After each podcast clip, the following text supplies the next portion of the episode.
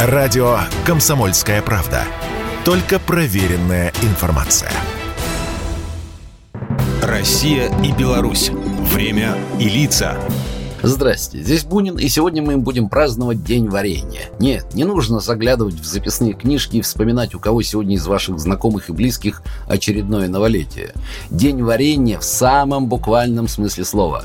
Причем варенья малинового – этот праздник был придуман одним из российских кулинарных интернет-сообществ всего 7 лет назад. Выбор даты праздника не случайен. На Руси этот день называли «малинником» в честь Антония Римлянина, малинника, русского православного святого, жившего в XI веке. Антоний родился в Риме у православных родителей.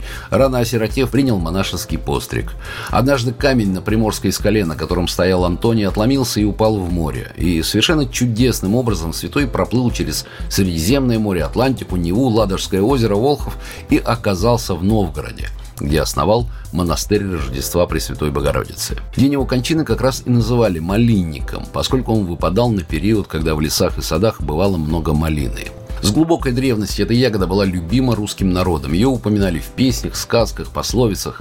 Как правило, малина ассоциировалась с чем-то очень приятным и желанным – о хорошей жизни так и говорили. Не жизнь, а малина. Малину ценили во все времена за ее вкус и полезные качества. И использовали не только как продукт питания, но и как целебное средство против простуды и для повышения иммунитета.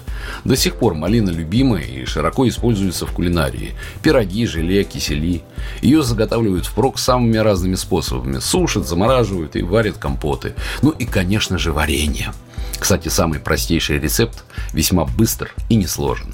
Нужно засыпать малину сахаром и варить примерно 20 минут, а потом закатать в банке. Между прочим, малиной очень богата и Беларусь. Эта сладкая ароматная ягода распространена по всей территории республики. Встретить ее можно на солнечных полянах, просеках, лесных опушках. Растет она и в кустарнике, и по берегам рек и озер. Малинник так обильно покрыт ягодами, что, обойдя совсем небольшой участок, можно насобирать полное ведро. Говорят, что не только варенье из малины, но даже чай из ее листьев позволяет избежать простуды.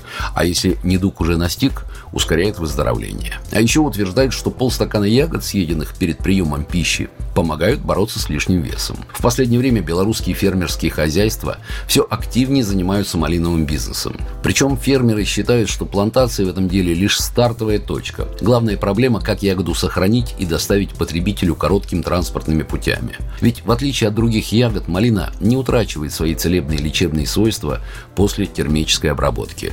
Поэтому нынешний именинник, малиновое варенье – всегда найдется в шкафчике практически на любой кухне. Программа произведена по заказу телерадиовещательной организации Союзного государства.